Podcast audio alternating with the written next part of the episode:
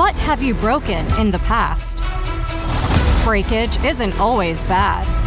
In fact, breaking things, including yourself, is completely okay when the experience leads to something better.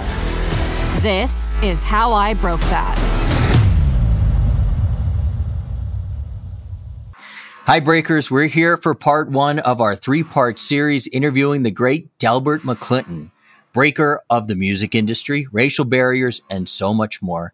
Delbert has earned himself a list of impressive stats over the many years, including four Grammy Awards, 25 albums recorded, chart hits in four genres blues, country, rock, and pop, 63 years spent recording and touring, performances alongside the Beatles, Bruce Channel, Tanya Tucker, and other huge music names.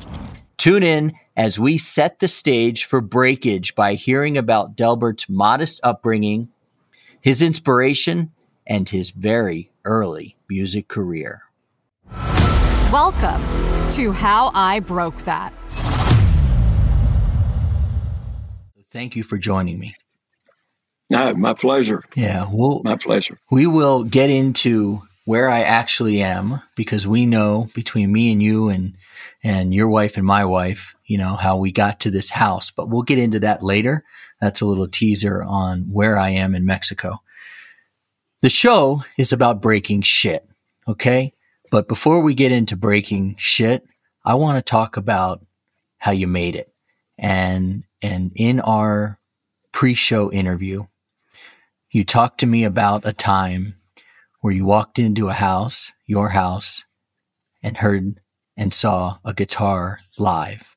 And can you can you bring us back to that time in Texas? Uh, well, I, I, came home from I was in uh, junior high school,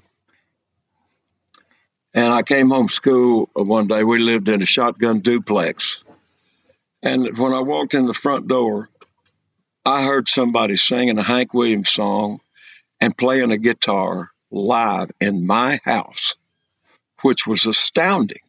It was the only other live music I had heard was when I went when I was a kid, too young to stay at home. my parents would take me to the they square dance every Wednesday night. Mm-hmm. The square dance always had a live band. I'd sit there all night and marvel at the band. Uh, so, uh, other than that, I'd never really heard anybody, a live person, performing up close. So you, you walk know. into that house, and what I'd happens? Seen, I'd seen some. Huh? So you walk into that house, and what happens? Well, I walked into the house, and, and I immediately just dropped everything I had, and uh, there was the living room, dining room, which we use as a bedroom because I had two brothers, then the kitchen, and then the dining nook or whatever you want to call it. Uh, so they were all just you know one one one room, shotgun style right behind it. Anyway, and the, there was a guy named Ray Harden, uh, a friend of my oldest brother. He was all field. Uh, he was a, a what do you call him a wildcatter and uh, he was he was sitting in our floor between the kitchen and the dining nook. It was an arched arched uh, entranceway, no doors, just arched. And uh, he was uh, Ray Harden was sitting down there on the floor, leaning back against that archway with his feet up on the other side of the arch. Big old tall boy. And I came in there, and he was uh, singing a he was singing Hank Williams song, and and it uh, it fascinated me to no end. And he, oh, I forget, I, t- I forgot to tell you this the other day. He had a little nice little Martin guitar, and it had a hole in it about the size of your fist. And uh, after I'd been in there for a little while and met him, and and I was just awestruck, you know. And, and I said, "What happened there?" Pointed to the hole in his guitar. He said, "Oh, I stepped on it when I was drunk." And I thought that was the coolest thing I'd ever heard in my life. And uh, he was he became he became a hero. Uh, it still is, but you know that's the only time I ever remember Ray Harden coming over and playing. Hmm. only time. But my other brother had another friend that played guitar, and he came around more often, and he's the one that I I learned E, A, and B from. so. Uh, so these guys, they're they're coming into your shotgun house and they're showing you how to play guitar. And yeah. how old were you at that point? Well, I was probably in the uh, eighth or ninth grade. Okay, so you're in the eighth or ninth grade. Fifteen, about fifteen, I guess. You're in the eighth or ninth grade, and one of the, you know, one of the um, the threads between all the people that we talk to on this show is that maybe it's around the eighth or ninth grade, but sometime early in their lives, they realize what their passion is. And was that when you realized that your passion was going to be music, whether you liked it or not? Well, I don't know if I realized it, but it certainly was the case. Uh, there were so many things going on. I was not a good student. My parents were not educated people. Neither one of them went to school.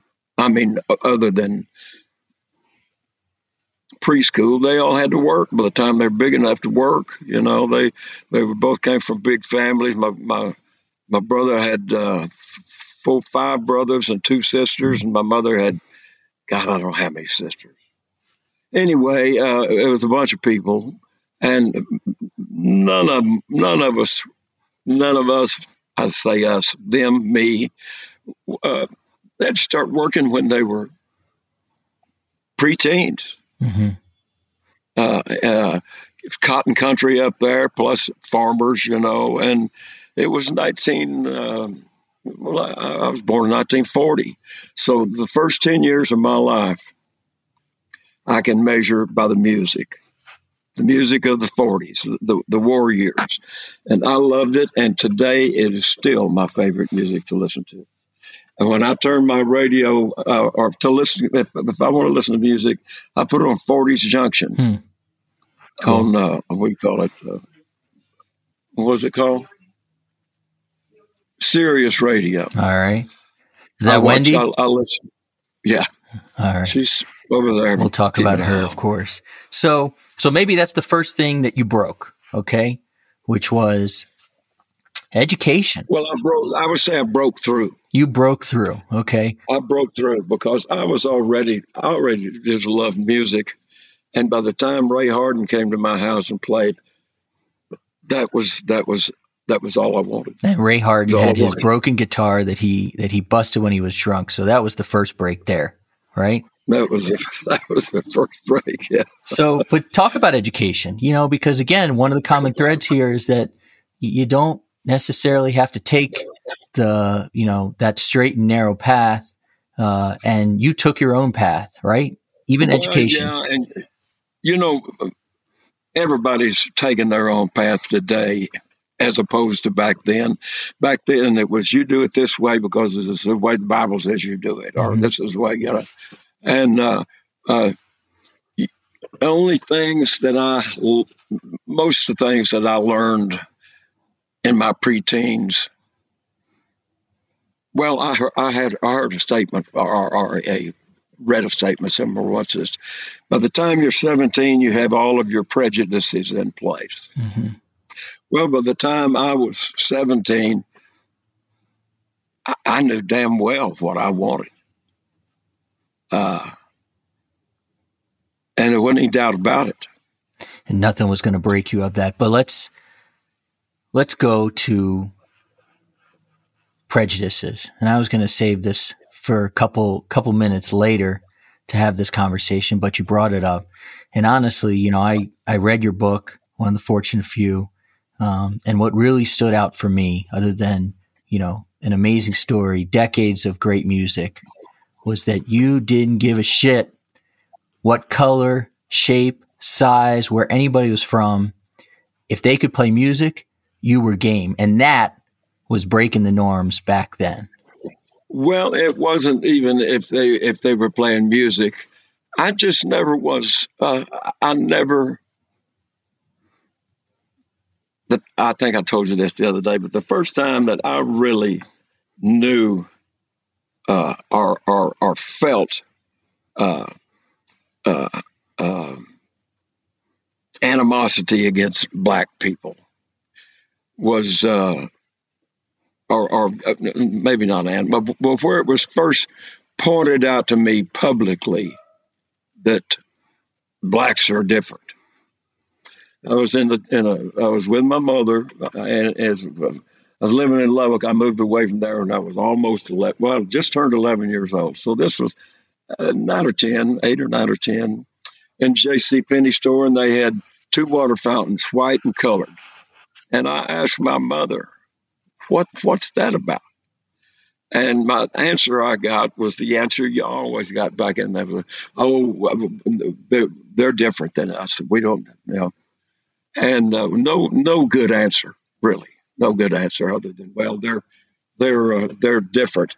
My parents, I never I never knew them to be uh, racist. If it was, if it was something that your parents had around them, it was seemingly based on your book and based on our conversations, it's something that you didn't tolerate at all. Well, it's not only didn't tolerate, uh, it, it, it didn't make any sense to me. The only sense it made to me was why? Why? Why are they considered less than we are? Why? I don't get it. And I can say the same thing now. I don't get it. Yeah.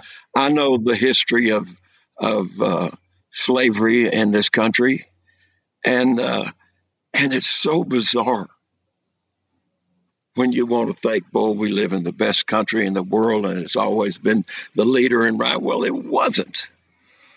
Yeah wasn't. They brought slavery to America. So, well, we're still looking for the why, and it's and it we're well, 20- we are, and, and I'm not sure. I'm not sure it'll ever be answered because the answer to it is ignorance.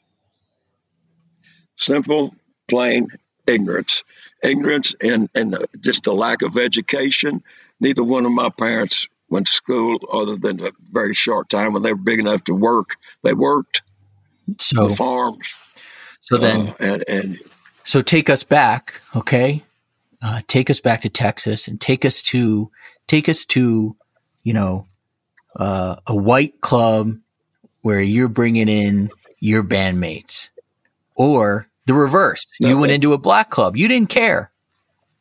No, in fact, the music that that I ended up loving so much was black music, and and uh, and uh, of course I never went honky tonking in Lubbock. I wasn't old enough. You know, I was I was I was uh, a preteen, right? And so uh, I, I, can't I can't speak to to that uh, live music at that time because it, everything was white. Everything was white, hmm. except the blacks you see on the street. Uh, I never heard black music. Well, I did too. My my mother's youngest sister lived between our house and the elementary school, and I would stop by there sometime after school because she had back then what they called race records.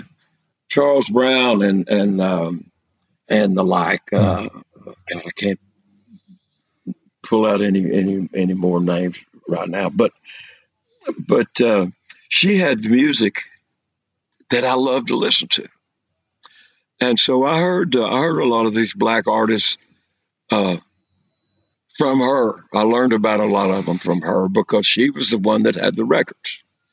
And other than that, it was Hank Williams, Bob Wills, Lefty Frizzell, and Ernest Tubb on the radio. So you've been playing or, you've been playing music since the fifties, and when you know this this podcast this show is really about breaking. So I had to do some some of my own research and understanding better of music, you know, and so uh, in some of my research, understanding what of music, you know, uh, you know, and so some of my research showed me that your music is a blend of rockabilly, rock and roll, R&B, and country. Is that about right? Uh, yeah. I, I had great influence from all of that. You know, at night when I was a kid, you could get uh, oh, what's the name of the station?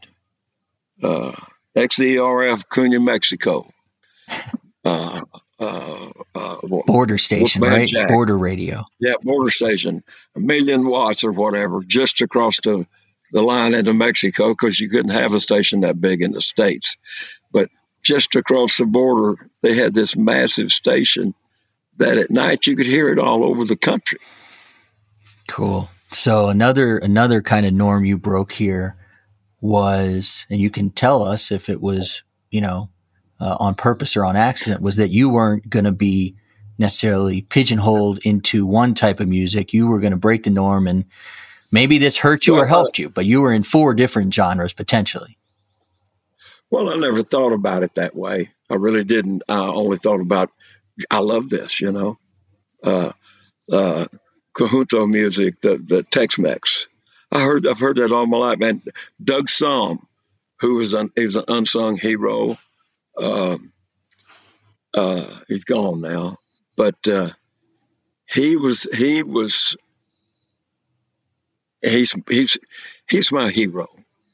He's the guy that not only was doing the same thing I was doing, he was doing it a lot better than I was because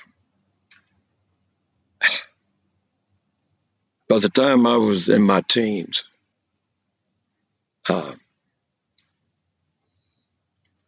well, uh, beyond my teens, actually, because that's when I really became a, uh, a, a fan of Doug Sahm. Doug Sahm, if you don't know who he is, he had a big hit song years ago called, called She's About a Mover. You know, that's Doug Sahm's. and Doug played the best blues guitar in the world. He played fiddle, played steel guitar, and sang his ass off and uh, the Beatles were big fans of his. Uh, but he never broke, never, never really got broke through and got out. Yeah.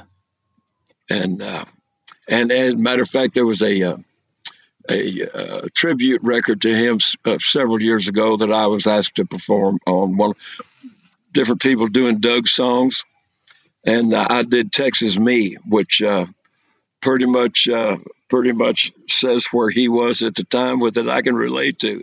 The lines are uh, uh, is uh, I left my home in Texas, headed for the Frisco Bay. Uh, uh, I don't know, but I can't remember the words right now. I was traveling a lot, had a lot of hard times and troubles along the way. Now I'm up on up in Sausalito wondering where I ought to be. And I wonder what happened to the man inside, the real old Texas me. So that's the song I did. Yeah. And anyway, we got a really good take on it. Sounds really good. So uh, Doug Sahm, that's, uh, that's the guy. I'm, he uh, he showed me that a white guy could do it. I guess because when when I heard him doing it, my uh, mojo went up about 40%. Thanks for listening. Next time on How I Broke That. Wow. Even the earliest years of Delbert McClinton's career were filled with opportunities to break for the better. Listen, this episode is one of three, and up next, Delbert's going to tell us all about touring England alongside the Beatles. It's a breakage filled story you won't want to miss.